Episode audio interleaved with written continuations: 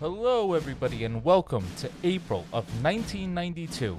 In the news this month, Mafia boss John Gotti is found guilty of five murders, plus conspiracy to murder, loan sharking, illegal gambling, obstruction of justice, bribery, and tax evasion. NHL players begin their first strike in 75 years. WrestleMania 8 goes down at the Hoosier Dome. Hulk Hogan defeats Sid Justice by disqualification. Randy Savage beats Ric Flair for the WWF Heavyweight title. And finally, the jury acquits the Los Angeles Police Department on charges of excessive force in the beating of Rodney King, sparking the massive riots in LA. Welcome back to another episode of Be Kind, Please Rewind, a 90s movie podcast.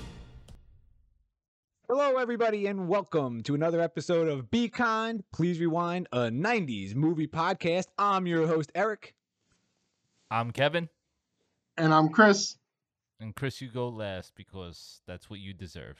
Well, right now, probably. Uh, behind behind the scenes magic is not so magical.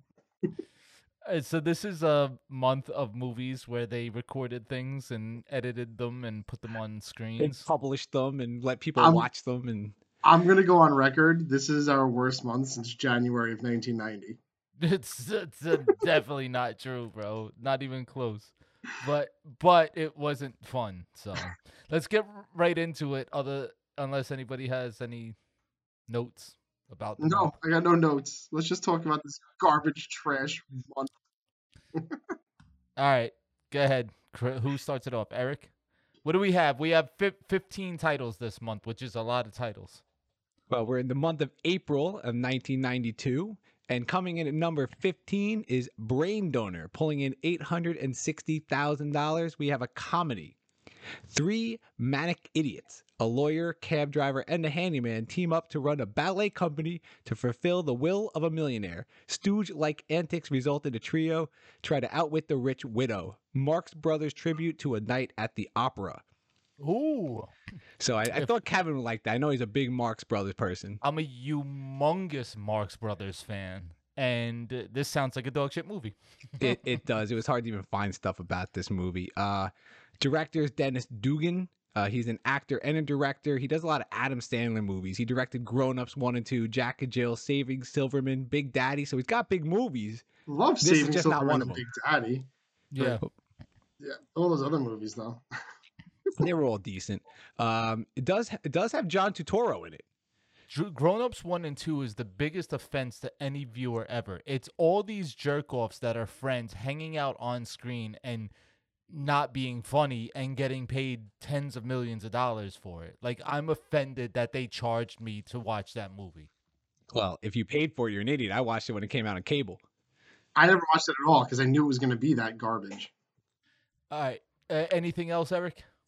Um, it also has I like this Mel Smith. If you don't know who this guy is, he was the pit of despair guy in Princess Bride. Nice. Is that the guy with the guy. blonde hair and the mole? Yep. I like that. All right, that's cool. Moving And on, Chris. All right. Coming in at number 14 is a movie called Delicatessen. It's a black comedy that earned $1.7 million. A post apocalyptic surrealist black comedy about the landlord of an apartment building who occasionally prepares a delicacy for his odd tenants. Now, I kid you not, that is the only description of this movie I could find. I like that. I like the weirdness of that, though. The, who's in it? Nobody that I've ever heard of or that you could have possibly ever heard of. Any director? It was directed by two people, and you know, they say two directors are always better than one. That's it, eh, of course. they do. when the first one quits, the second one always does a fantastic job. It's true. So it's Marc Caro and Jean per- Pierre Jeunet. I don't know if that's how you pronounce it, but that's what I'm going with. Okay. And they've directed absolutely nothing else. They had some like small like roles in film creating. throughout their Well- I like I like weird, and this sounds weird, so I would probably watch this. Uh, I mean, it's called Delicatessen. So I, I. It's not about a deli though. All right, coming in at number 13, a movie that we're all familiar with, Newsies, Walt Disney musical, grossing $2.7 million. a musical based on the New York City newsboy strike of 1899. When young newspaper sellers are exploited beyond reason by their bosses, they set out to enact change and are met by the ruthlessness of big business. Stars Christian Bale. Yeah, first movie. No, that's a lie. Is it? Not his first movie. What? It's it stars Christian Bale, Bill Pullman, Robert Duvall, and Ann-Margret. Uh, yeah, he's done some other things before, but this might be like he's the lead role. So in this, so it might be that, but it's Is not. Robert his, his breakout role? I don't know. Is is Newsies Christian Bale's breakout role? Like, is that what we're really saying? I mean, it's like a movie from my childhood I loved. And like I was telling you before the podcast, I I recently watched this again. Not recent, it's probably like three years ago when Disney Plus first launched. Yeah. And you know, I enjoyed it, but not nearly as much as when I was a kid because it's definitely a movie made for kids. But Yes. I'm just No, no. really surprised how low on the list it is. I mean, this is a pretty well known movie. I enjoy it. Yeah, and I remember watching it in school. Like, didn't you guys like watch this in like ninth grade? No. Or- Ninth no? grade? High school? Maybe it No. was- Maybe it was like sixth grade? grade, seventh grade. It was definitely during. I remember them roll, rolling in the. uh Well, if this is '92, I was and it came out, I was 12 or 13, and they definitely w- wasn't showing us Newsies. So maybe your grade, Yeah, I guess that's probably what it was. Either way, it's a good movie. Eric. Coming in at number 12, Passed Away, grossing $4 million, another comedy. A bunch of eccentric relatives gather for their patriarch's funeral. Could not find almost anything about this movie. It sounded kind of four weddings and a funeral esque type of thing, but there was nothing really about it. It does have our boy Bob Hoskins in it, though. Uh, and William Petersen, who was, we talked about him. He was Pat Garrett and Young Guns 2. Why is. William? Why is William Petersen in so? I don't many understand it. It's He's every movie Who's he I talk related about. to? That's what I want to know. I want to know who he's related to. Like you talk about the monotone, like just dry acting. Like that's William Petersen. All right, Chris. All right, coming in at number eleven, The Playboys, a drama earning four point nine million dollars. A young woman scandalizes her provincial Irish heritage in the 1950s by having a baby out of wedlock. Oh God forbid. Name the fa- what? I said, oh God forbid. Should I start over now? Same. No, no, just continue on. Uh, and she refuses to name the father. She is a rare beauty, and every man in town desires her, especially Sergeant Haggerty. The arrival of a dramatic troupe stirs things up even more, especially when she falls in love with one of the Playboys. Now, I looked. I don't know what the Playboys are. I guess Hmm. they're just like rich, like eccentric people. It's got to be what it is. That's what a Playboy is, right? Um, starring Albert Finney, uh, he was in the original Murder on the Orient Express, Erin Brockovich, and he played Ebenezer Scrooge in the original Scrooge movie, the first uh, film adaptation. Okay. He's old, in case you were wondering. Uh, also starring Aidan Quinn from Legends of the Fall and Practical Magic, and Robin Wright from Princess Bride and Forrest Gump. Robin Wright Penn. She used to be married to Sean Penn. But but she's not, and she's Robin Wright. Yeah, but people know She dropped Robin the Wright pen. Penn. I never knew her as Robin Wright Penn. I've only ever known her as Robin Wright. So I think you're you know her as that. Okay. But anyway, Well, that's how It's- Kevin knows her, so that's how you should all know her, and that's, That's that. my best friend, guy. You don't know what you're talking about. but I assume that if she's divorced now, she would not prefer to have his surname. Okay. And I looked up, guys. I did a lot of research for this for today, and I can't find anything for these movies. Like nothing. That's all I got. All Let's right. Coming in at number 10, White Sands, a crime drama grossing $9 million. A small southwestern town sheriff finds a body in the desert with a suitcase and $500,000. He impersonates the man and stumbles into an FBI investigation. This stars Willem Dafoe, Mary Elizabeth Mastrantonio, Mickey Rourke, Samuel L. Jackson, M. Emmet Walsh, and James Rebhorn. If you don't know who James Rebhorn is, he's the guy who says plausible deniability in Independence Day. Now everybody knows who he is, Yeah. right? Yep, there it Okay. is. Directed by Roger Donaldson. He directed The Bounty, which, once again, every chance I get to talk about this movie, The Bounty, I'm going to tell everybody to go watch it. Cocktail, Cadillac Man, which we covered on this podcast, Species, Dante's Peak, and some others. So, pretty good director, good cast, uh, decent plot. I would watch this movie. Sounds interesting. Definitely does sound interesting. And that cast, that that cast is extremely interesting to me because just Willem Dafoe and Mickey Rourke in the same movie. Like, And Samuel L. Jackson. Yeah. well, Samuel Jackson's in every movie, so like, But but he's just a given. he makes everything more entertaining, I feel. and Yeah, intense. All right, Eric. All right, coming in at number nine, Rock a Doodle. Uh, this grossed 11.6 million. It's an animation adventure comedy. It grossed 11.6 million dollars, so it did pretty well. Uh, in order to defeat the Grand Duke of Owls, a young boy transforms into a cat, teams up with a group of barnyard animals to find a rooster who can raise the sun. Yeah, I don't feel like know. I've seen this movie.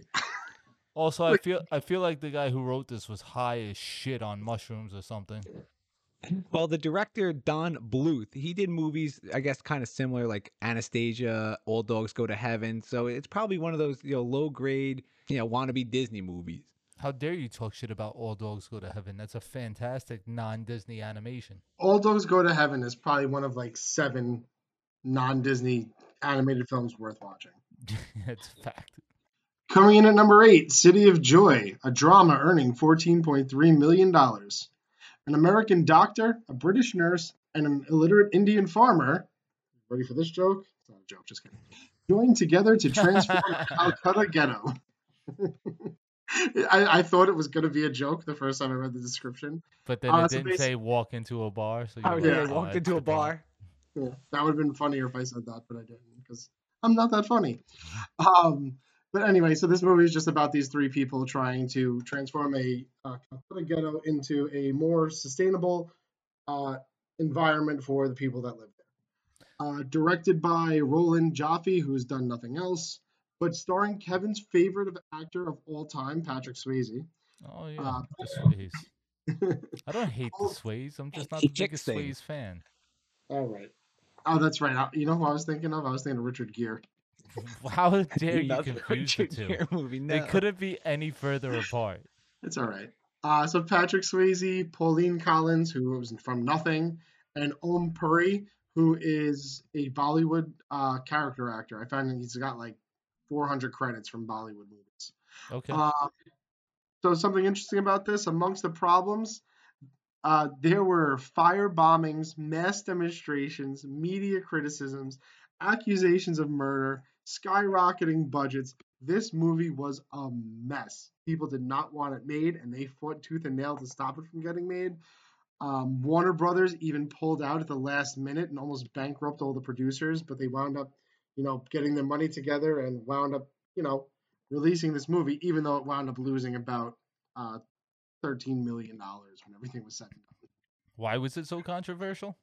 because it was about. Uh, I think they were talking about the caste system, and you know, the negativity, the negatives of the caste system, and how racist the caste system is, and like basically trying to like show that like the way India was doing things at the time was not, you know, Oh, okay. was inhumane and things of that nature. Okay. Just- So Yeah, I it was think- based in India. yeah, it was set in India. You That's said where that Cal- before, and maybe I just where didn't hear it. Calcutta's in India. Okay. Well, I- I- I- Geography. If we're being honest, I didn't know that. So, All right. all right. Well, coming in at number seven, Deep Cover, an action movie grossing sixteen and a half million dollars. A black uniformed policeman is recruited by a devious drug enforcement agent to infiltrate a smuggling organization seeking to expand into designer drugs, whatever designer drugs are. This ugly Designer sci- drugs are like like FDA approved drugs. So like Viagra is a designer drug. Nice. I get high on Viagra all the time. I'm just saying it's a terrible it's a Sorry, terrible babe. example. Like OxyContin, but like the like the whatever the company is that produces it. Why'd you go back to Viagra, bro? You could have said co- oxycontin, codeine. you know, Oh, I'm- I'm almost 40. and something that's been on my mind. Am I gonna need that? one day? I don't know. fucking blue He's pills. and inquiring pumpkin. about some Viagra. All right. Well, anyway, back to the plot. The ugly side of the war on drugs explores the context of race, identity, and hypocrisy within a brutal and alienating investigation. It's a lot of words for a description of a movie, but it stars Larry Fishburne, uh, Jeff Goldblum, and it's directed by, get this, Bill Duke. Ooh, I would watch a Bill Duke movie. Now, see, I feel like we've eh, we've encountered Bill Duke directing a movie before this, but I looked on the IMDb and I couldn't find that. I think we just encountered Bill Duke. Well, of course we know who Bill Duke is, but anyway, yeah, he directed this. So, and I remember liking Deep Cover and haven't seen it in 10, 15 years probably, so. I, I'm definitely interested. Um, it's going on the list. All right, Eric. All right, coming in at number six, The Babe, grossing $17 million, a biography drama sport. Babe Ruth becomes a baseball legend, but is unheroic to those who know him. So this is a coming up story of Babe Ruth coming up and becoming the hero and the you know the legend that he was. Um, this director, uh, Arthur Hiller, Hear No Evil, See No Evil. He did that with uh, Richard Pryor and Gene Wilder, which I always like those movies. Uh, the actors, John Goodman plays Babe Ruth, and Kelly McGillis, uh, who's the girl from Top Gun, Tom Cruise's love interest. I definitely remember seeing this movie once, if not twice. I loved Babe Ruth when I was younger, uh, but I do remember they really put a dark, darker twist on Babe Ruth. Um, Yeah, focused fo- a lot it on the negativity of him, and that was a big his vices. Yeah, and that was a big part of the critics didn't like it. They said they kind of overdid his negative vibe, and you can't really talk negative about almost a godlike figure like Babe Ruth. Coming in at number five, Ferngully, The Last Rainforest, earning $21.1 million. This is an animated film, non Disney, as Kevin just discussed. The magical inhabitants of a rainforest fight to save their home, which is threatened by logging and polluting force of destruction called Hexxus. So I've gone back to watch this movie as an adult. I remember liking it as a child, but going back and it's super boring, right? It's it's just you follow the two characters, the fairy and the the logger who gets turned miniature, and I don't even remember how. And it's just not all that exciting to me. I just it it's not Disney. It doesn't live up to that like you know timeless adventure fun. That's that's my view on it. But- Okay. I digress. Uh, directed by Bill Kroyer. Uh, he doesn't have many other directorial credits, nothing that we would know, but he does have art credits on Tron, and he was the head of visual effects for Green Mile. Starring Samantha Mathis from Broken Arrow, American Psycho, and Super Mario Brothers, Christian Slater, Robin Williams, Tim Curry, and Cheech and Chong. Well, I don't give a fuck how bad this movie is. I'm going to watch it now. So some fun stuff about this. This was Robin Williams and Tim Curry's first animated features. It's the first time Nice. either of them had ever done any uh, voice acting. Did so- so I know Tim Curry went on to do um Don't Tell Me Pocahontas, right? No, Tim Curry went on to do. Uh, I had it written down and then I erased it because I was like, oh, that's not that interesting. He did a lot of Rugrats, Okay. a lot of Rugrats movies. Like he did all the Rugrats movies. Tim Curry is in them. That was like his big voice acting. Okay. Um, Robin Williams. Okay, so just some some facts about Robin Williams and Tim Curry here. So Robin Williams did such an amazing job with his voice acting, as you would expect from the great Robin Williams. The director changed his part from an eight-minute role to a 24-minute role Nice. because, yeah, he had recorded, yeah, he'd recorded so many like hours of stuff because it was all improv Yeah. that the director's like, this is all just gold, and I need to have it in my movie. That's amazing. Yeah. Uh, so apparently though, so Tim Curry plays the Hexxus, the bad guy, Yeah. and he did it so scary and frightening that during the testings of the movie, he made multiple children cry hysterically after be removed from the screenings. So he had to go and re-record his every part. That's funny. Yeah. And Robin Williams famously went on to be the genie in Aladdin. Right. Well, I mean, I feel like that goes on. That that need, need not be mentioned. Yeah. Okay, that's fair. All right, coming in at number four, Straight Talk. Uh, this is a rom com grossing $21 million. Small town Shirley Kenyon chucks her boyfriend and heads for Chicago. Accidentally having to host a radio problem phone in show, it's clear she's a natural and she's hired on the spot, but the station insists that she call herself Doctor. And as her popularity grows, a local reporter starts digging for the truth. The problem is, the more he's around her, the more he likes her. Wah wah wah. Stars Dolly Parton, James Woods, Michael Madsen, Teri Hatcher, and this movie's out. Yo, what is that? I don't even like. There's not anyone I want to see on screen. No, I don't want to. A I story def- give a damn about. You couldn't force me to watch. Well, you could if I had to watch it for this podcast. But other than that, you couldn't force me to watch a Dolly Parton movie. So I don't give a shit what else goes say, on. I was about to say you watched Nine to Five, didn't you? I'm wasn't sure I had to have when I was a kid, but I oh, haven't. Oh that wasn't a '90s movie. That was a movie my wife made me watch. Oh my god, it's so bad. Well, we watched we watched the Bette Midler movie, so It's true. All right. Anyway, coming in at number three, Thunderheart, earning twenty-two point six million dollars. There's been a homicide on Indian land. They sent him to a foreign land What's my cover? in the middle of America You're going in there as who you are an American Indian federal officer. To uncover the truth. Federal officer, hands on your head. Do it.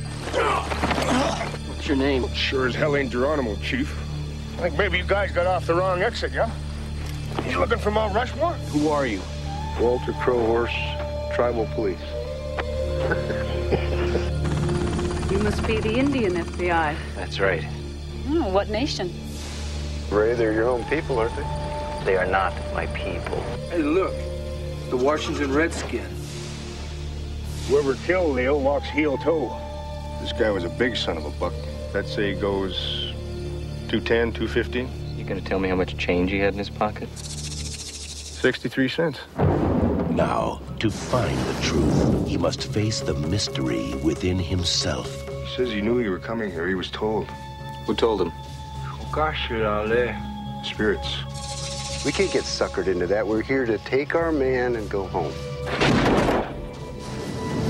You can shapeshift Shapeshift? into different animals. You gotta stop and listen to the wind. We'll tell you things, Cola. You had yourself a vision. You said you're chasing the wrong man. You said we should follow this. Well, if either one of us gets hit, Ray, it'll be all she wrote. The owl is a messenger. It means somebody's gonna die. all right. So the movie with by far the best cast in it of the month ha- is is hands down the worst movie of the month. What? Hands, this movie is so boring. I was I didn't. I was bored to tears. I was I I was like um what's the word? Subconsciously picking up my phone like every two minutes and, and like having to forcibly put it back down and watch this movie. Maybe it was the context in which you watched the movie because I watched the movie at work. Um, I was able to squeeze it in like between periods and stuff and during my lunch break.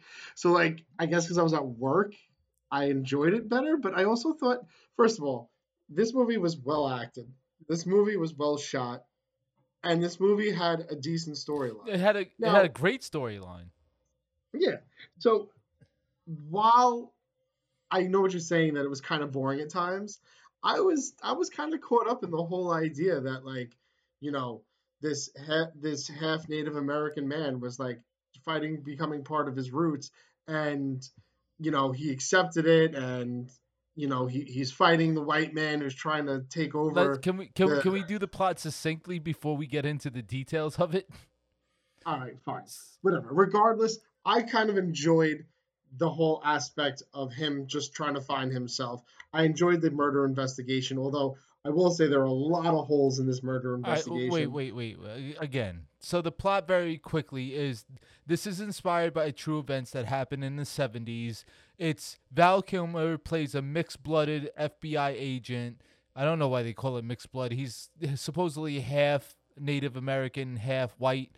Uh, and he's assigned to work with a cynical veteran investigator on the poverty stricken Sioux reservation to figure out this murder case and why these things keep happening.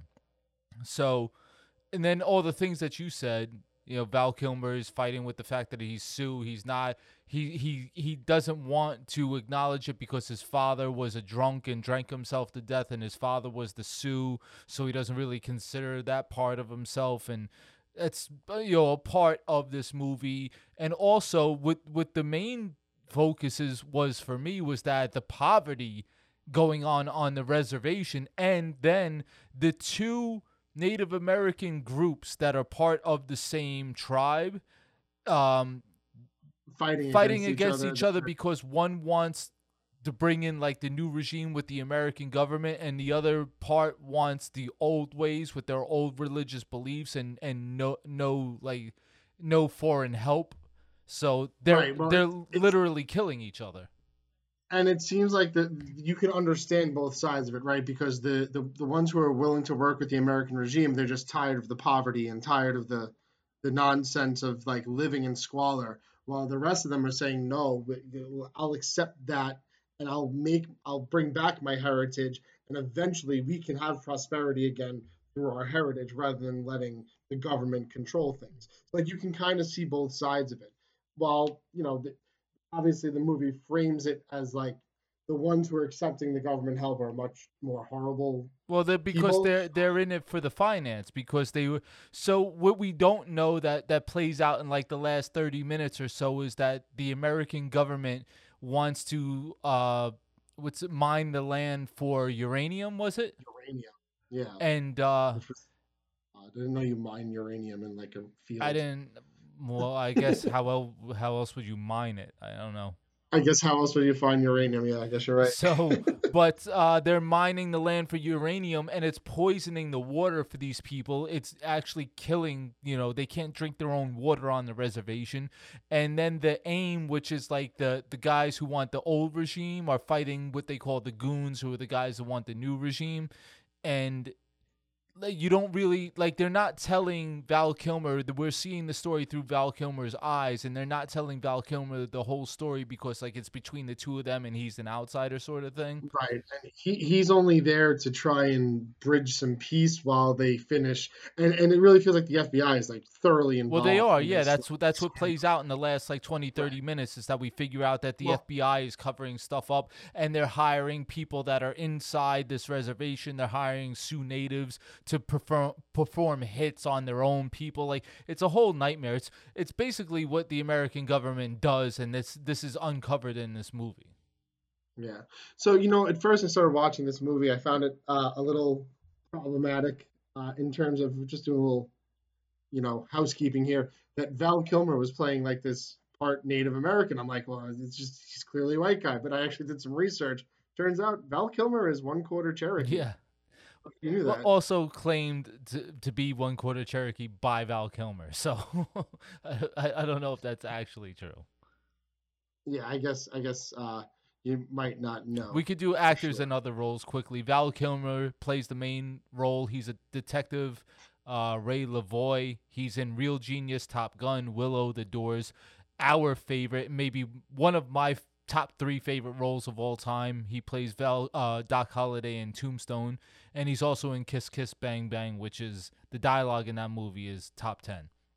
Uh, Sam Shepard plays the other FBI agent, Frank uh, Coutelle. He's in The Notebook, Black Hawk Down. What, Huh? what, wait, what do they call him? Coot? Cooch? Cooch. Yeah, he's in The Notebook, Black Hawk Down, Swordfish, The Pelican Brief, and The Right Stuff. Graham Greene, who's the um, Native American, well, we could say Indian, I guess, because they say Indian throughout the entire movie. So we're gonna say Indian, or I'm gonna say Indian. Chris, you could say whatever you want. I'll you to the Uh, Walter what they are. Walter Crow Horse. Uh, he he's the the Indian um detective, I guess, cop or whatever. Uh, he's in The Green Mile, Dances with Wolves, and my favorite role of his, the movie Maverick with Mel Gibson. Graham Greene is phenomenal, by the way. I love the fact that he plays. He also play. He's also in the Twilight series, right? Is that Graham yeah. Greene? I don't He's know. the guy I- in the. I- wheelchair or something. I haven't watched Twilight enough to know who plays You who. put me on the Twilight. Stop telling lies.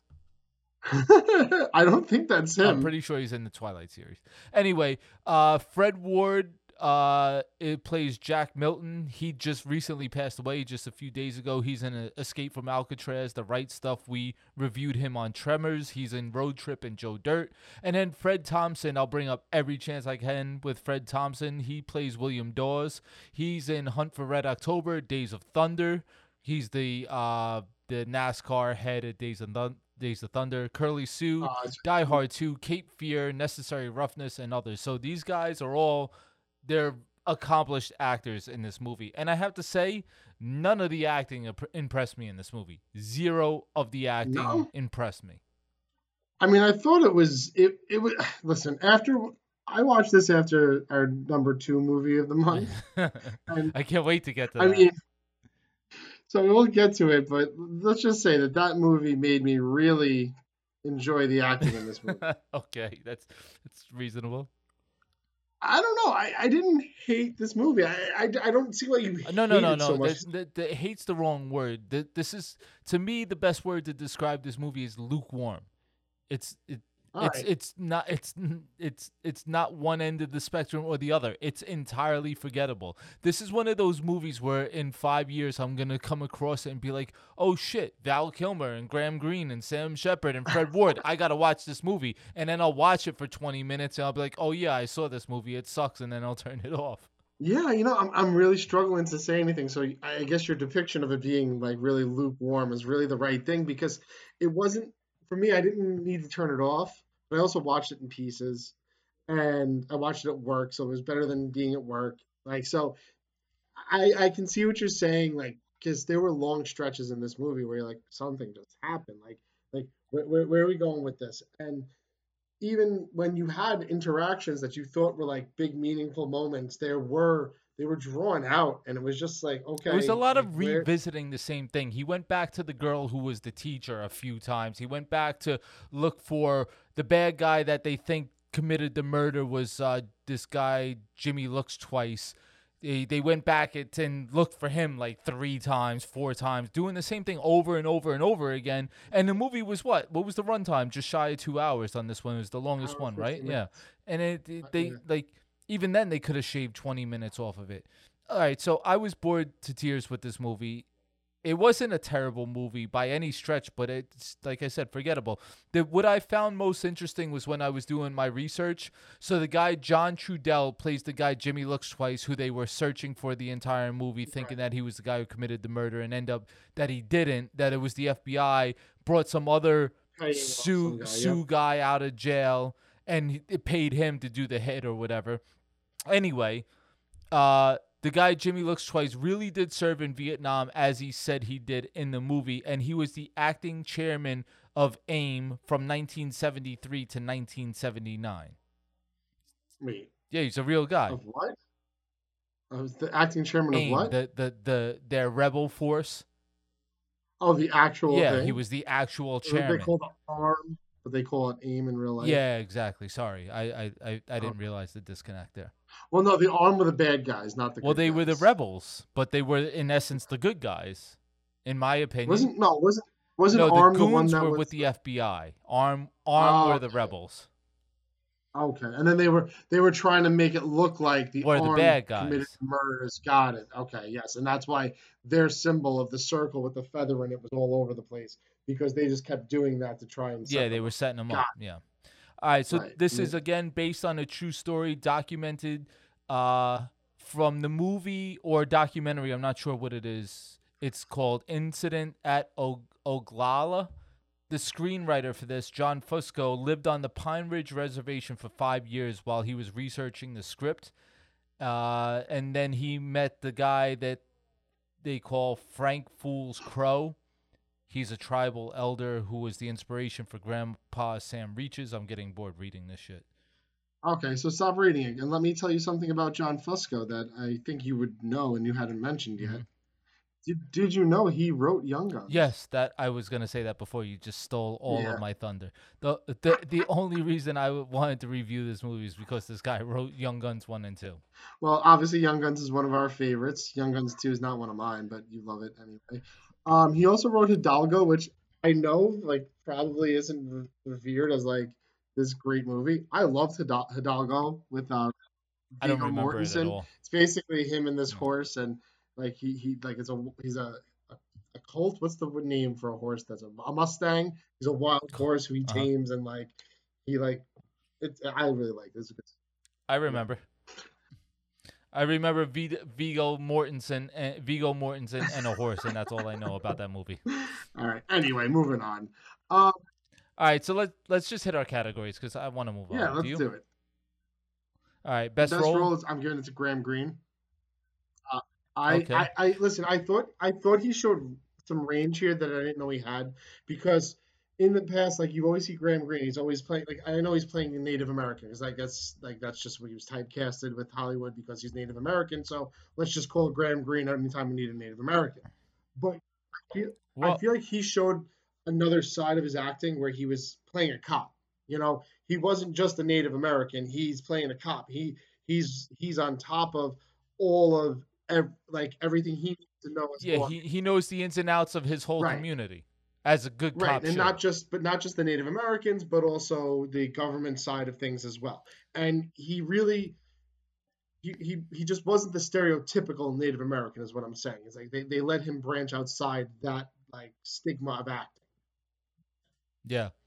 Well, I, I, I, I agree with you. I always like him. He always does a, a good job. I never never I'm never disappointed by him. My my best role was uh his name I from what I gather is Ted Thin Elk. He's uh grandpa they call him Grandpa Oh, yeah? Reaches. The old man. him, yeah. I just I don't know. He was very stoic the whole time until they figured out that he spoke English and then he had like way more i personality. love that he was watching mr magoo talking about mr magoo And also, I like the scene where they they the the FBI comes in and they they ransack his house. They're roughing up the old man. I mean, he's like he's a barely could walk old man, and uh, and then he just takes it all in stride as if like you know this sort of I guess keep my um, calm about it like that, that's how i'm going to survive this that's how i'm Yeah, but it but it it seems like this happens all the time to their people by the FBI on on their reservation, and like he, know, just takes it without getting upset about it, even knowing that it's wrong. you know what I mean? There's a lot of sadness in what you just said. That's just a sad thought that this guy is just so. The whole this yeah. whole movie that. Sorry to interrupt. No, I was just it's just like th- th- that's just this like one of the saddest things like I think that could happen to a person is that I'm just gonna accept this fate of that like I'm gonna get roughed up and have my house destroyed every time the government feels like it. right. These these injustices have to be tolerated, right? Well, let's go to worst role. Worst role. My worst role was Sam Shepard. I found him to be so cardboard the entire movie. Like I felt like he was supposed to be. was he though? But like, but like cardboard in the sense that like I didn't buy him as this top notch. Cookie Yeah, cutter? just he didn't. He didn't. I don't think he portrayed the character well. I didn't buy him as being this top head, like this legend FBI agent that Val Kilmer described him as in the beginning of the movie. I, I found him to be like like this guy's a little pansy. Like I, I don't believe him to be tough. I don't believe him to really to be They never they well he was he was pulling the strings behind the scenes, but they never really showed you how. So they didn't let you buy into him as like, you know, the manipulator But I didn't even buy into him as as the cop though either. Like I, I just he didn't seem tough to me. He didn't seem like the the hardened veteran to me like he was supposed to be. It just I, I didn't think any of that stuff was there. All right, so my worst role is really obscure. So you remember the kid got shot in the shootout and they brought him to the Yeah. doctor? And then that doctor was like like he was reading his lines Yeah, was- like they like were this written was the in most front of him. mundane thing ever. I, I I felt that too. Yeah, some kid some kid got brought in. He's working on somebody else and they're like, We need another table. He's like, We don't have another table. And then they were like, He's shot, you gotta do something. And he's like, I'll be right there. and then they're like, What happened here? Like he's they just told you he got shot. Like everybody else in this whole entire movie acted fine. Like not phenomenally, but certainly not poorly. And this guy was so out of place that he he he took me out of the movie, therefore I gave him my worst role. Whatever, whoever you are, guy, doctor, you did a he terrible that job. he broke that fourth wall for you. You you you, Yeah. you saw through the screen. All right, so back to something serious. Best scene. I don't have it as a scene per se. So the betrayal of the reservation, which who knows if it was shot like where it maybe it was, maybe it wasn't. Uh, or not, But the the po- the po- the poverty and the the the s- sadness. It just let me just say that I do appreciate what you're saying about the way they were able to depict what it was that they were living in and what the reservation life actually was. And they did it with just a couple of off shot, like, you know, it wasn't in your face, but there it was. It was you could recognize that this was not a good situation that these people were living in. Um, But yes, so my best scene was I enjoyed the aftermath after that doctor ruined the movie for you. The way Val Kilmer just went out there and just started uh, beating the crap out of those guys. I, I know it's not really a scene like you you- like I just that was my most exciting part of the movie. I don't, I don't know. I enjoyed that the most. That's fine. Like you said, it's it, this movie's this movie's warm, so it's It's Yeah, forgettable. so like it, that, that's just the, Try and pick out scenes. Right. It's hard. my worst scene was the end when he starts having like the visions, and it's like Yeah, that he was suddenly becomes like it's like he's high and his head is in the clouds and like he's a different person now because he had this one vision and but he really seems like he's he's high Did, didn't didn't you feel like he was lightheaded and woozy and he's just moving around and it's like oh wow right like he was doing a little. He was channeling some a little bit and then when he because then they're back at the old man's house now and there's jimmy uh looks twice and i couldn't tell is this a dream or is this really happening Yeah, they had bounced in and out of some of that and then stuff. the fbi shows up and he pulls out his gun like it was all a big facade but it didn't feel like it was a facade and i don't think it was supposed to be and it, it just that whole thing that was the scene that just confused me more than anything was when they finally catch jimmy looks twice it's just i didn't understand what i was supposed to feel or what i was supposed to believe or recognize in that scene because Yeah. it seemed like val kilmer didn't know what was going on in that scene Yeah. Well, I don't know. I don't have a worse scene because I thought the whole movie was for shit. So I just I didn't really enjoy it. And then most quotable lines. The only thing that I really found was um, impactful. I usually I like the funny ones uh, or the ones that you could use in in everyday life.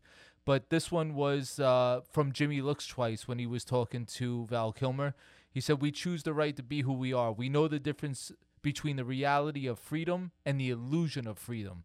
There is a way to live with the earth and a way to not live with the earth. We choose the way of the earth. It's about power, right? So he was talking about more or less that we're not going to succumb to the idea of freedom that that you know your government's trying to give us. We want to actually be free, and we're willing to risk our lives and die for that.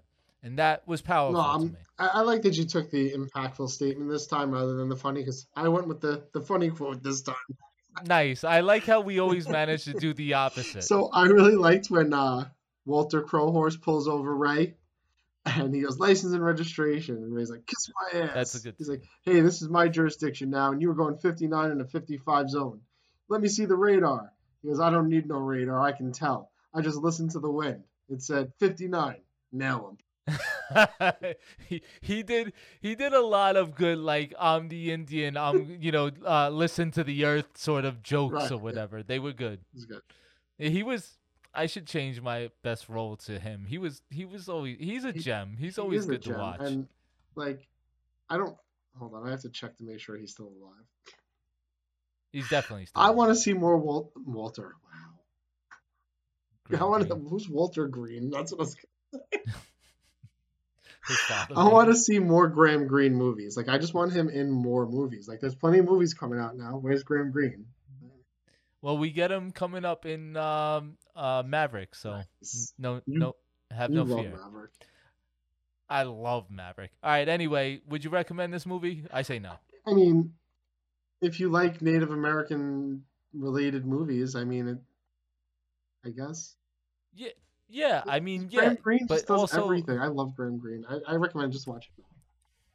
there's a there's a bazillion movies out there that you could This- watch before you watch. This isn't a great movie, but it wasn't terrible either. Chris is on the fence. He refuses to give a Yeah, I can't answer. give you one. I think All right, come coming in at number two, Sleepwalkers, grossing thirty point five million dollars.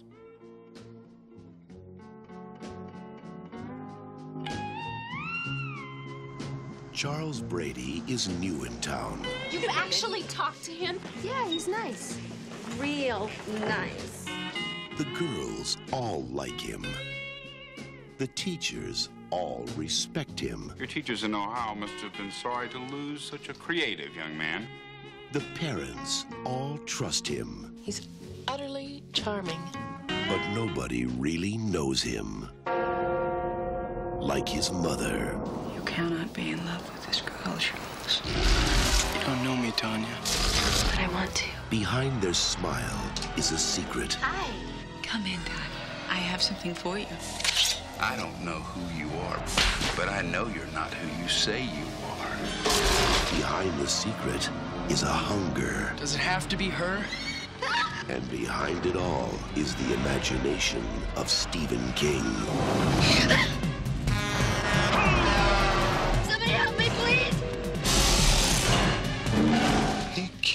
of my men. He was scared of a cat.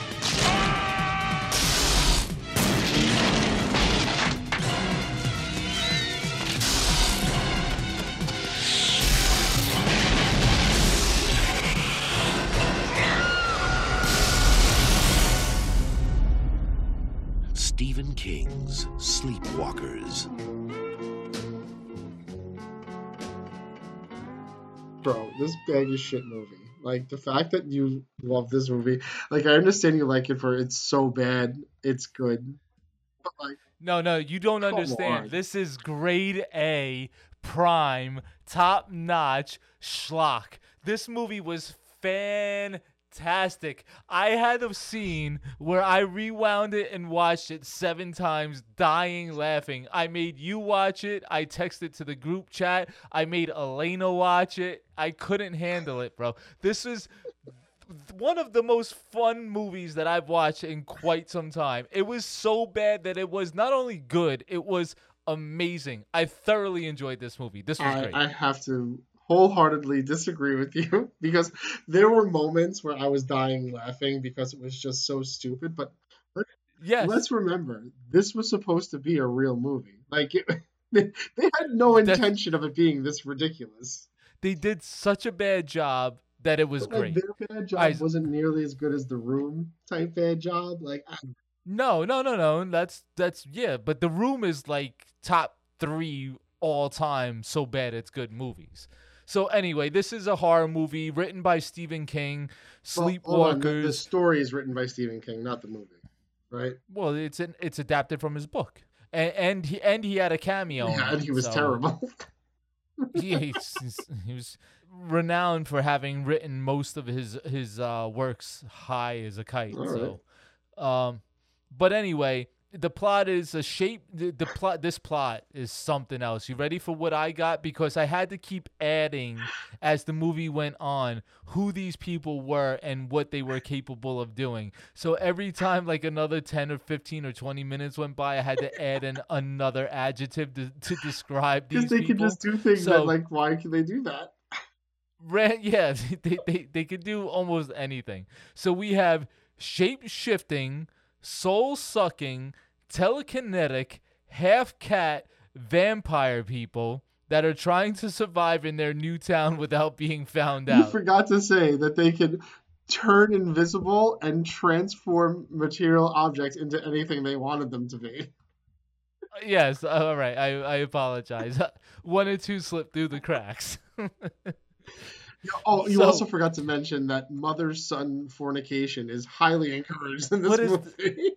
what is that? So I'm sitting there, I'm taking notes as this movie goes by, right? So I'm like, there, he's calling her mother, and I know it's a horror movie, and I know that oh, it's you know they that they they seem to be like they've been on this earth for a very long time. So I'm like, oh, she's probably not his mother. They're just pretending to be mother and I son. I thought that's what I thought at first, right? So that uh, they're pretending to be mother and son. Then I started thinking, okay, oh, you know what it is? It's she was the first sleepwalker, and she turned him Yeah. into a sleepwalker. So he's she's a mother in the sense that, oh, I created you, not like Yeah. I birthed you. So I'm like, okay, so that's how they're mother and son. No, no, no, they're mother and son. no, they're actually mother and son who make out constantly, have And sex, and are in love with each other, but also seem to let the son go have relationships with other people while she's he was- while she's yeah I know he's trying to but he also has to seduce them right van, van, they- is that they a have word to be virgins though. Okay, So well, he uh, can't- fi- I was glossing over the point. I apologize that I missed a, a very important plot point there that they have to be virgins. Well, she only eats virgins, and she's starving. Starving, which is one of my favorite quotes. He goes, he goes to her, "Why are you being such a bitch?" She goes, "Because I'm hungry." I find this to be hysterical. It's a comedy. It's not a horror movie. It was. It, it's Definitely. a comedy movie, and they don't want it to be, but it was. so, as the opening credits, I'll start from the beginning. As the opening credits were going, I had problems with it right from then. The fucking fake ass definition of what a sleepwalker is, like as if it's taken out of Merriam-Webster, but it's really like yeah, yeah, yeah. that's Like this is a fact. so a- anyway, the uh, opening credits are going, and I'm reading the names. I'm like, nope, don't know him. Nope, don't know her. Nope, don't know him. I don't know one person that was in those opening credits. there's not a credits. single actor or actress in this movie that you've ever heard of, except for Stephen King. and then they're gl- like they're showing like the family pictures on the wall or whatever and then there was a picture of there was three pictures in one frame from left to right and then it was a woman and then it was a half cat half woman and then there was a cat in the family photos i couldn't take that Bro, the number of cats in this movie, just Bro, the cat the cat army the cat army got me at the end i couldn't take it the cats were how about in the beginning of the movie when we're first being introduced? Wait, wait, we didn't say we, we, we didn't give any context to the cats. Oh. So these people can only be murdered by cats. claws. But Cat scratches. Yes, cat scratches. It apparently sets them on fire. Fucking insanity. But like cats like know this and they hate them. Somehow the cats know that The cats because just know. they start to all co- the, the cats start to all collect outside of this woman's house. yes, congregate. But the beginning of the movie, right? Like we're introduced to a sheriff and his deputies, and they're walking into a scene. You don't know what the scene is yet. This is one of my favorite And lines. there's just and there's just hundreds of cats hanging gutted outside of this house, which makes sense considering what we know about sleepwalkers that they don't want them around. the cop goes, "What do you think happened, sheriff?" And he goes, "I don't know, but somebody doesn't like cats." Oh, There's tens tens of mutilated cats hanging from this tree, and that's his deduction. They're walking through the house and they get like spooked by something. I don't even remember what it was, and then they start laughing hysterically. No, it was the cat jumped out of the closet, laughing hysterically, then- and then that body just falls. Bro. The way the body fell was so ridiculous. And then you turn it over, and it's it's undiscernible what it is, and they have to tell you through exposition that it's a twelve year old Yeah. girl. I don't know how they knew her age. And furthermore, those are not the cops that we that, that we're with the rest of the movie. no, those cops don't ever show up again. By the way, I just thought of someone who's in this movie that like we didn't that we do know. Ron Perlman. He's the only We one, Ron and he has he- he has like a five minute role. And his jaw is larger than I've ever seen his jaw before. Ron Perlman looks like a cat himself. Go find those memes. All right, so then the black cop, right? He's the worst actor in this entire why- movie. Everybody else is And it just so happens that this this cop that's gonna hunt down these sleepwalkers, he just happens to bring his own cat everywhere he goes. and the cat ends up being the hero of the movie. The cat's name is Clovis. I wrote it that down. poor cop, he dies by pe- by way of pencil through the ear. No, no, he lived. He lived from the No, pencil. but then he, at the end he pulls it through all the way, and then he dies. All right. Anyway, so Charles was in the uh in the woods with this with the uh protagonist. Her name is uh Tanya. No, Tanya's the mom. No, And- Tanya's the mom. Oh, no, Tanya. That's not Tanya. Mary Brady's the mother. Oh, Tanya's the girl. Okay, so he's in the woods and he's attempting to rape and uh, uh, at a certain point rape and murder this girl or whatever he's gonna do with her. She escapes, runs out, sees the cop. Then Charles ends up stabbing the cop in the ear with a pencil, and it's a full length pencil, normal pencil length, and it's like halfway deep into his ear. He falls down, you assume he's dead, but then he gets back up, shoots Charles in the stomach, but then he's fine because, you know, that's one of the things that they could do. They just eat bullets or whatever. And then proceeds to continue to murder the cop. Like, that's what this movie is. So. Can we, Anyway, Can we talk about the fact though that that scene was like every scene in this movie was so unnecessary and didn't make sense. Specifically, the scene where they go into the woods. So the whole purpose of this movie is for Charles to bring his mother virgins, yeah, right? That they can eat them. yes, He has the virgin in their house, Charles and the mother. All they got to do is eat her. But Yeah. Charles decides, no, we're going to go into the woods first. I'm going to pretend like I love her. Then I'm going to eat her. Then I'll bring her to you to eat her. Yeah. It didn't make any sense. understand. But I got the feeling that he was having like second thoughts because he started to like no, this but girl, but not what it was at all. I, I I don't know. But then I don't know. He he just botched the whole And he plan. goes from so. zero to 60 so fast. He's like this calm talking. Then also like, I'm to eat ya. Yeah, yeah, no. So his his acting was fine until he had to go until he took it to hundred, and then it was just absurd. So mm-hmm. Mm-hmm. anyway, I thought I thought the girl Tracy did a good job acting. She was attractive. She her acting was on point. She was like when she was supposed to be awkward, she seemed awkward. She, when she was supposed to be confident, she was confident. When she was scared, she was scared. Like I thought she did a good job. Okay, fine. Mädchen Amick did a decent job. Okay, yeah, imagine. Anyway, I don't know. So look, let's get to the end of the movie because the movie's only really at its best when we're at the end. So the mother goes to the wo- to the girl's house. That she's pissed off because Charles is on his deathbed. He might not make it, and she gets to the house and then she's like calm at first and then she starts going nuts. She's throwing the mother out the window. The sheriff, one of the sheriffs are there. This is the scene that I rewound seven times because the guy takes six wild shots from his pistol from the floor, stands up, looks at the pistol, makes a ridiculous face, and then runs stupidly out of the room.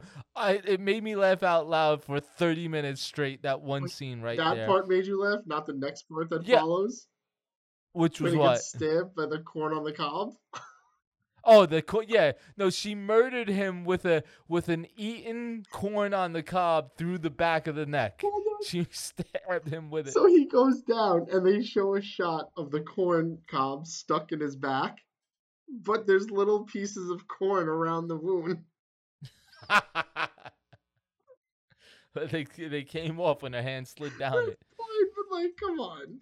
Oh, what about when she's outside with the gun? She shoots like the cop cars once with a handgun, like in the windshield or whatever. The cop the cop cars are blowing up one by one with one shot.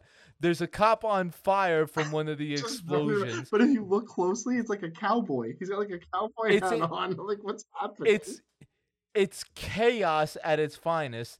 Then Clovis is attacking people. He murders the woman, uh, or no, there's there's a there's so much going on. There's a cat army at one point. They're assembling throughout the entire town and walking down the streets. They're like prancing down the streets all together to go f- attack and go to war with this cat battle. The the woman's murdering cats left and right. She's crushing them with one hand Oh my god! And then at one at one point there so there's they set up bear traps out around their house around their house to, to protect themselves from the cats and just throws the bear trap at her.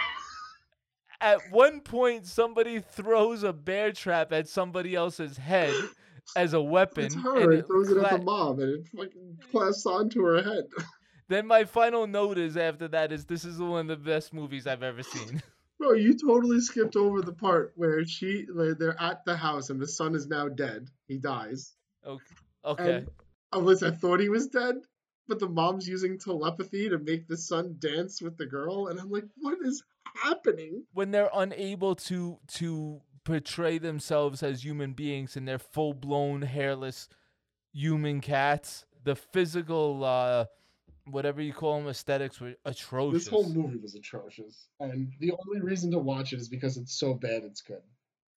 All right, let's get into our characters. So Mick Garris, he's a B-rated horror movie king. Uh, you could tell real. There's so I'm gonna lead into my best scene, and it's it's an actually well shot, well directed, well acted scene. That's not not a joke. So you remember the movie when he goes to meet the girl Tanya? What's her name? Yeah, Not Tanya Robinson. Yeah, he wants to. He's going to the movie theater. Tanya. It is Tanya. So he's going to the movie theater, and you get that panning shot from above the the marquee of the movie, and then you see the title of the two horror movies that are playing there, and it sweeps into the door. She's there. He's walking in. You could see the affection that this man has for movies, movie theaters, his whole craft. You could see the affection that he has. You, that that he was he outdid himself there because the rest of the movie's a joke. But right there, and then her interaction with him, he's the new kid, he's attractive, she's attractive, they like each other, they're awkward, they're high school kids. She's only 17 years old, she's working there. She has a little dance scene that I thought was cool with she's listening to the headphones. Bro, you didn't think that that was I found that to be. You didn't think that was well shot? I found. I mean, maybe it was well shot, but it was well. It was terribly danced, and I just. Well, I don't know. And then she's then she's walking through the thing with him, and then she bumps into the thing, and the popcorn falls on her head. But like, why was the popcorn up there? I don't know. Like it was. I. I there was nothing about this movie I found good. Yeah, I just. Uh, listen, I uh, you and I disagree often, and this is another time where I'm going to say that I feel 180 degrees different about this scene than what you're telling me. I thought that this scene could have been in any movie. At a, this would fit in a Tarantino movie seamlessly. That scene, everything else, take it out. But this would have fit in a Tarantino movie seamlessly. All right. Anyway, that was my best right. scene. I Yours? don't have a best scene because this whole movie was garbage. If I want to have, say the most fun I had in this movie, it was either in the woods when he loses his mind, or when the sheriff gets deputy gets stabbed by the corn on the cob. Uh, my worst scene was the corn on the cob because, like, as silly as this movie was, like, that's just, I don't know, that's out of the realm of. The whole movie was out of the realm of possibility, so I can't use that defense, but I just found it bothersome. Oh, because corn would not stab through someone. But nothing else would have happened either. So, Probably like, just would have just we? exploded or something. I don't know. Like She could have put it through his eye, not through his his it was boiled corn on the cob. Like it's soft. It's not going to penetrate. All right. Anyway, moving on. My best role was Tanya. This girl, she was a good actress. I liked her. I mean, I don't necessarily disagree with that, so I guess I'll join on board with that because I wasn't going to pick anybody, but she wasn't terrible. You're right, uh, but she wasn't great either. But I guess you could put her in any movie as like a side character, and you would never notice that she's out of place or think she's. I my my worst role was the guy Dan Martin. He's Andy Simpson. He was the sheriff. He was the cat owner. Yeah, the the cop. It was he was the worst actor hands down. In a in a room full of bad actors, he was the worst. Well, I'm gonna go with the worst character, and I think Ron Perlman's character was the worst character because he was just this Pointless. What, I don't understand like what he was doing. Was he the sheriff or was he not the sheriff? Was he was he an idiot or was he not an idiot? Because at times I'm like, oh wow, okay, no, he's the smart one. Oh wait, no, he's the idiot. Wait, he's the leader? No, wait, this guy's the leader. Like I had no idea what was happening because his character just wouldn't tell you, just wouldn't show you what it was. So that Ron Yeah. Perlman was bad. It's just a poorly written character. Yeah, well, nothing was really well thought out here, so it doesn't surprise me. I guess not. I think they showed up on set and they they recorded that movie the way we we record this podcast. yeah, ha- haphazardly. All right, so most quotable lines. I already did my my, so did my I, two. I did a bunch too, and I don't think I have anything else. I have written down cop kebab. Does that mean anything to you? Oh. No, I don't know what I wrote. Why I wrote that. because you probably was talking about him getting stabbed by the corn on the cob. So you thought you were Uh, you thought you were being clever. All right, yeah, I guess. The only thing, the only one Alright. I have is after she stabs him, she goes, "No vegetables, no dessert. Those are the rules." what, what the fuck does that mean? Why, why did you Oh say my that? god. They tried to give her like an Arnie line, but just really fucked it up.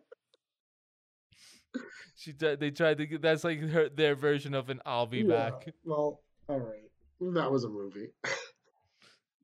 Bro, uh, listen, let me tell you something. So let's get to would you recommend this movie? I say 1000% you Listen, have to watch if you movie. like bad movies and you like horror schlock, then yeah, this is. Listen, I'm not gonna lie to you. I didn't. I I enjoyed myself. Was this the best time you had in all three of these movies? It was, bro, I had a great time. I don't want to say it was the best time I had, and we'll get to it with the next movie because I watched it with my kids. So, uh, Okay. Yeah, I, I, I so this is the first movie I actually got to watch with my kids, so I enjoyed that one the most. But like, yeah, I definitely had a lot of fun watching this nonsense. All right. And then Chris, moving on to number one. And the number one movie this month, Beethoven, earning $56.9 million. Throughout the history of motion pictures, there have been many big dog stars. Toto had a big adventure. Petey had a big appetite. Rin Tin Tin was a big hero. And Lassie had a big heart. You've come back. But now, Ivan Reitman, who brought you Ghostbusters, Kindergarten Cop, and Twins, proudly presents the biggest dog star of them all.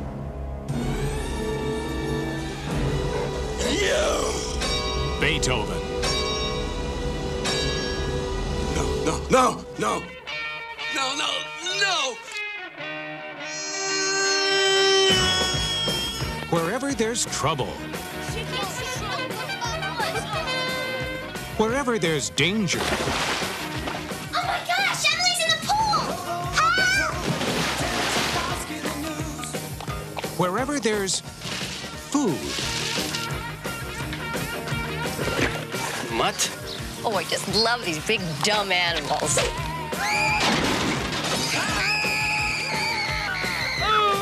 look who's coming to the rescue. Whoa! Dad! Honey. With a little help from his friends. Sick of boys! Really, hon, I never found you more attractive. It's not even Saturday night. Well, she drive me crazy. George? Who are you talking to? Charles Grodin. Beethoven.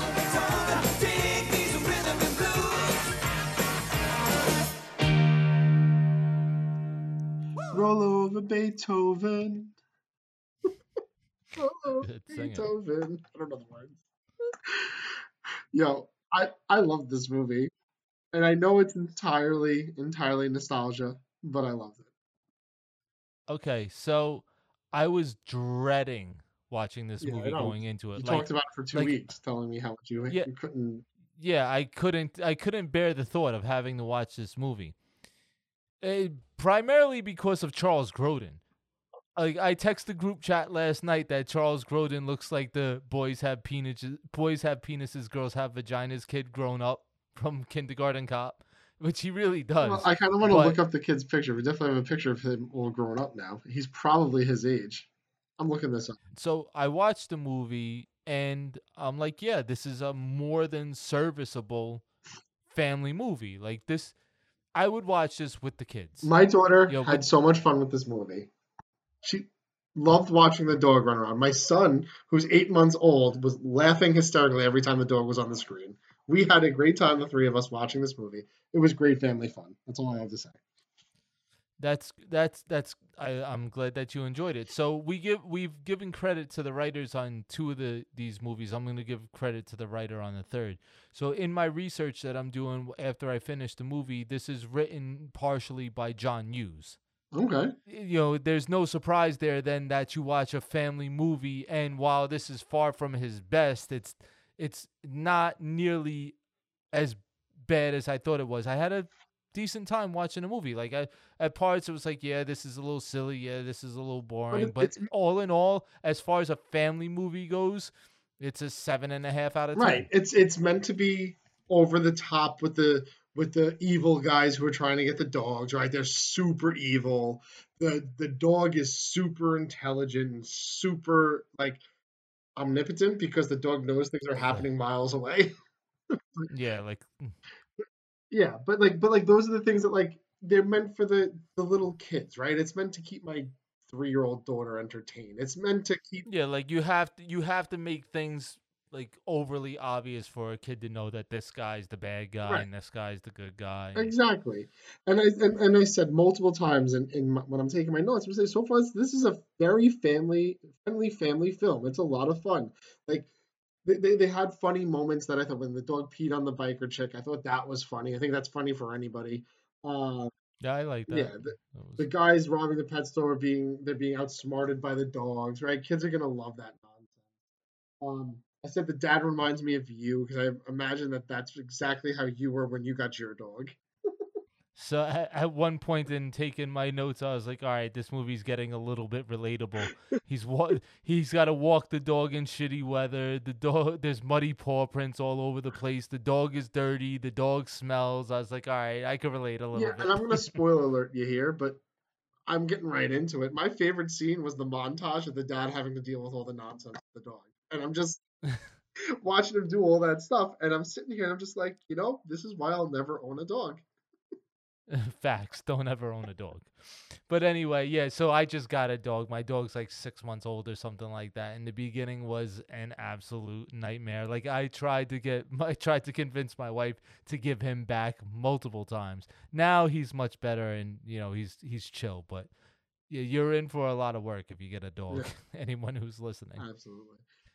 All right, so let's do some categories quickly. Uh, actors and other roles. Charles Grodin plays George Newton. He's the dad. He's in Rosemary's Baby. He's in the 1976 version of King Kong, Midnight Run, So I Married an Axe Murderer. Bonnie Hunt. This woman deserves way more recognition than I feel she gets. Uh, if you know her, good. If you don't, she plays the mother, Alice. She's Sarah Whittle in Jumanji. She's in The Green Mile. She's in Rain Man, Jerry Maguire, A Bug's Life, Monsters Inc., Cheaper by the Dozen one and two. She plays Sally in the in the Cars series, the Disney's Car series. She's in Zootopia, along with a bunch of others. Like she has a really good career. This She woman. had her own show. Yeah, I mean, she's a career like uh, what would you call it? Um, character actor, and but more so too. Sometimes she's a supporting actress. but also qu- a quality Yeah. actor, not just like the same thing. You know, sh sh I guess she plays like a motherly figure generally, but you know, she's I don't know. She did great in this movie, and I like her in everything I just mentioned. So Is she related to Helen Hunt? I don't know. Like, are they are they related? I don't think they are. You have a Google. Um, I'm, I'm All right, I'm and trying to figure it out, and I don't think they are. So I always thought that they were sisters, but I don't think so. Then you have Dean Jones. This guy's been acting since like the 40s. Uh, he's the the bad guy, Dr. Varnick. He's in Other People's Money that we did. He's also in Clear and Present Danger that's coming up. Then you have the kids. Uh, Nicole Tom is the daughter Ryce. She's in nothing else. Christopher Castile. I thought I knew him from other things, but I didn't. He's the son from Step by That's what you know him from. That's what I was gonna say. yeah, but I thought I thought he was in a movie or two, like a um like a Ladybug sort of movie or whatever. He's not. And then the girl Sarah Rose Karr, uh, she's the daughter Emily. She's the I'm not a police officer. I'm a princess from Kindergarten Cop. And then who else is in this, Chris? Because I ran out of room. so then we also have as the evil henchman, we have Oliver Platt and Stanley Tucci. And can I tell you, I'll I'll I'll ruin it for for you. My worst role, aside from Charles Grodin, and, and I have one other that I'll I'll bring up when we get to worst role, is Oliver Platt. Whatever Oliver Platt decided to do in this movie with this ridiculous lisp that he's going around with was I was He's I'm a huge I- I'm a huge Oliver Platt fan. I hated him in this I gotta be honest, man. Like you're overdoing it because he's trying to be fun. He's trying to be hit the whimsical like dummy Didn't for like the it. movie and really set things off for the kids. Is what he's trying. You make a valid you make a valid point, but he could have done something else that could have been more effective. Whatever he did, I didn't like All it. right, is that what we're doing? We're doing our worst role because I'll give you my worst role No. right now. no, let's go back. Go back. I'm sorry, I didn't mean to jump forward. So the plot of the movie is, uh, I'll do the plot of the movie. So the plot of the movie is a dog strolls into their house. The family wants to keep the dog, they want to get this dog. But little known to them is that there's this evil vet in town who's selling dogs to a gun manufacturer that wants to test their guns out on dogs. and he wants a large dog.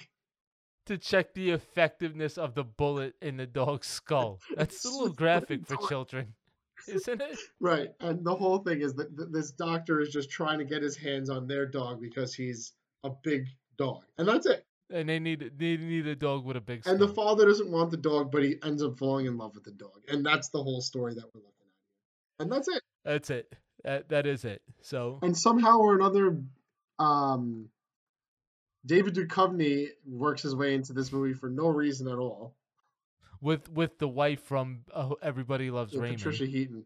Like they had they had zero role in this movie. They're just supposed to be trying to steal their company, but it had no That they had no bearing on the rest the of the rest of the movie. It was a subplot. It was the worst subplot of all time.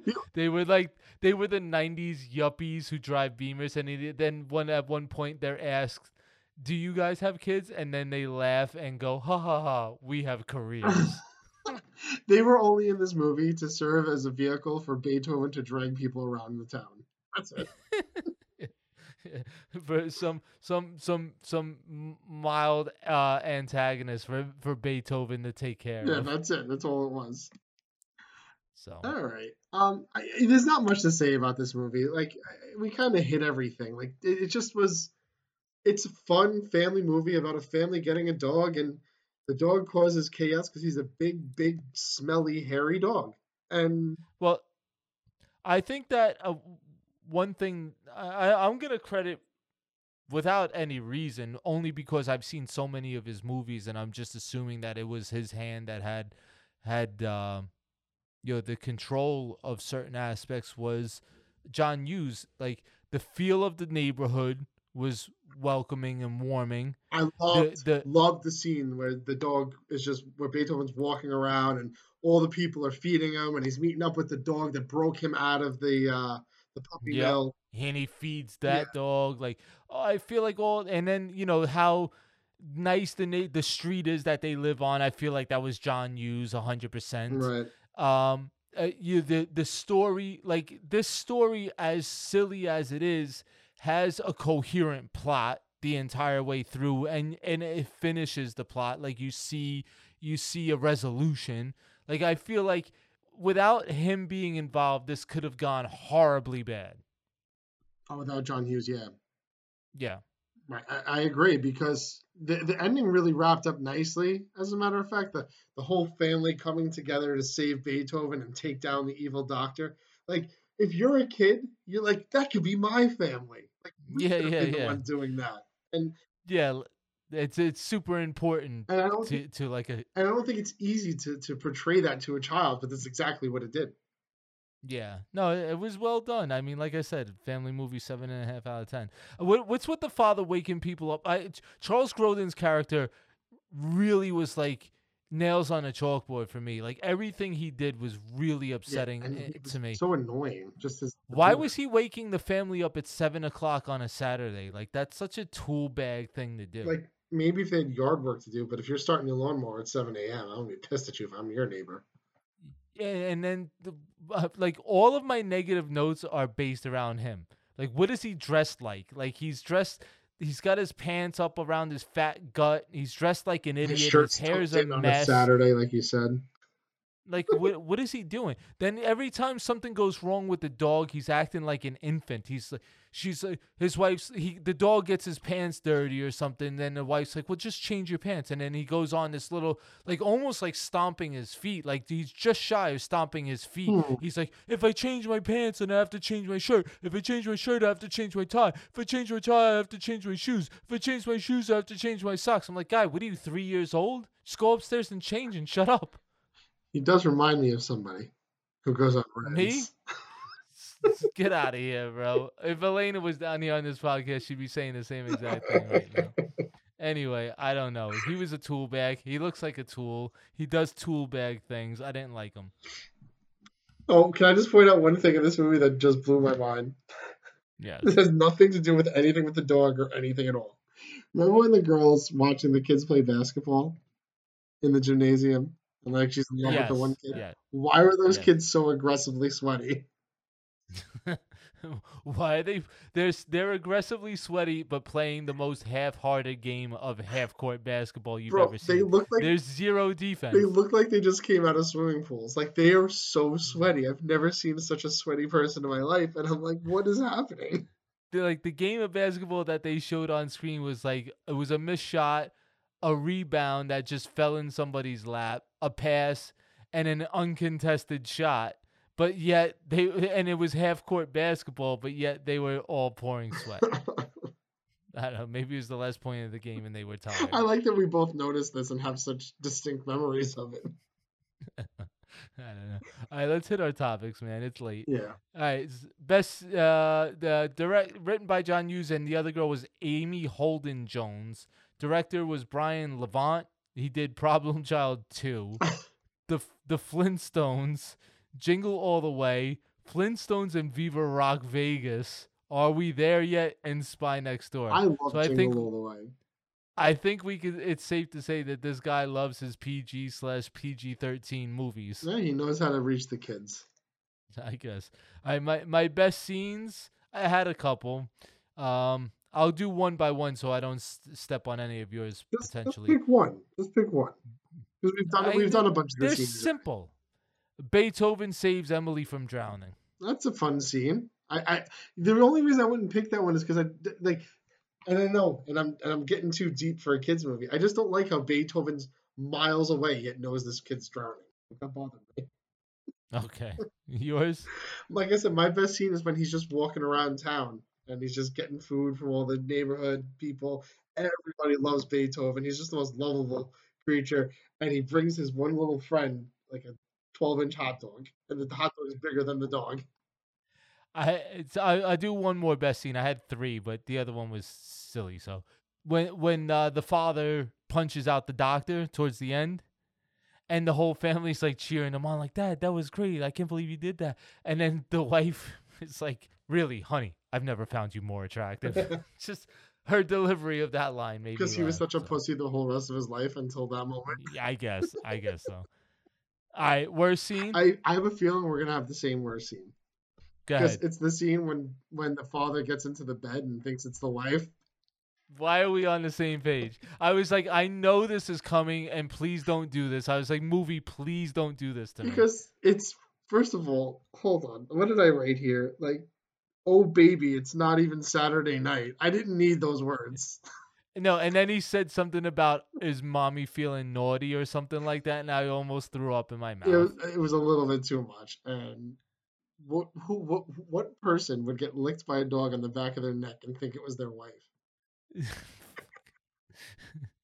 A suspension of disbelief, sir. Suspension of oh, disbelief. Oh my god, it was terrible. All right, that's. That's the exact worst scene that I had. So, best role, Beethoven.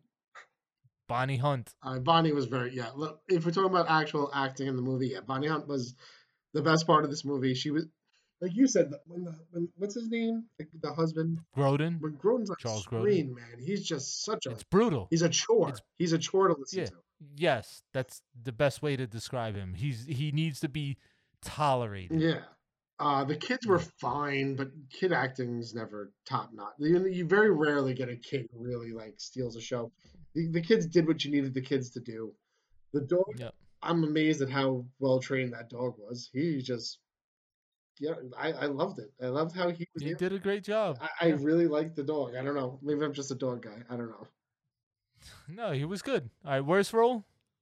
Worst role, I don't want to pick the dad, but I, I have to pick the dad because he annoyed me the most. He's by far the worst. Oliver Platt's a close second, and then uh, lastly, a weird third I have is the prosthetic Beethoven head with the bulging eyes. Like I, every time they pulled that, I couldn't understand why they decided to do that. You don't, you never notice the close-ups like every now and again where Beethoven, it was clearly not the real dog, and his, his face would just be like, No, I didn't notice. uh, it, it happened th- maybe three times throughout the movie, and really bothered me every single time. Like I said, I was watching with my three year old and my eight month old, so I probably was distracted. Quotable lines. Oh, baby, it's not even Saturday night. Why is that in your quotable line? It's not. It just, I was just thinking that. I don't know. All right. I didn't write any quotes down. I'm just realizing now. I didn't write any quotes down. So the only one, the only other one that I liked because it was relatable was he takes Beethoven to the vet to the doctor, and the doctor goes, "Here for his shots," and and uh, Grodin goes, "Yes." And he goes, "Well, he'll be a little groggy this evening," and then Grodin goes, "Ah, that'll be nice." I was like, "Yeah, that sounds nice to me too." No, oh, you know what other line was good? When he's getting interviewed after they the, the they he saves the dog and the family, and then Yes. the reporter's like, "Have you always been a dog lover?" And he's like, "Um, well, maybe not, not as much as now as now. Thank you." That was like the one line that he delivered that I was like, "Yeah, that was great." Yes, I agree. Would you recommend it? If you got kids, one thousand percent. Okay. And, and like And, uh, obviously, as an adult, you're not going to sit down with your wife or your husband or whatever and be like, "Oh, what a great movie!" But you know, you got a five year old, you're gonna you're gonna enjoy. it. Okay. Um, You? Do you would you recommend this movie? Yeah, sure. For a family movie, yes, you could do much, much worse. But if you're a grown adult and you're gonna sit there and watch this by yourself, no, or then there's something wrong with you. Stop listening to our podcast. So this was April of 1992, right? Yeah, it was. We're moving on to May. It's a short month for movies, and it's uh, it's a really wide array of what we have to look at. Oh, I'm not looking forward to it. Oh Lord. So we have to watch Lethal Weapon 3. That's okay. I'll definitely do a Mel Gibson, Danny Glover movie. The Lethal Weapon franchise is good. You know, one being great, two and three being okay. Alien I thought 3. I thought Lethal Weapon 4 was better than 2 and 3. Yeah, that's that's probable. And then I have to watch Sister Act. Oh god. I got to watch a Sister Act is- Whoopi Goldberg movie. Oh my god, how did it get 139 million dollars? And then we also have Encino Man this month. Eric's gonna die that he doesn't get to do Encino Man on this podcast. Well, he'll get to talk about it. That's what he'll have to do. All right. So anyway, this was uh it's another month. You in know what though? I think we history enjoyed books. ourselves though, as much as like we're saying we didn't. We had fun. I had a great time watching that Stephen King movie, man. That was the best time I've had in a long time. All right. Uh, wow, it's 11 So, o'clock, and Yeah, I need to go shower so and shave before I go to bed. So we're gonna we're gonna tighten this up next week. Trust me, people, it'll be tighter. tighter, toy, toy like a toy guy. Toy like a gun. All right.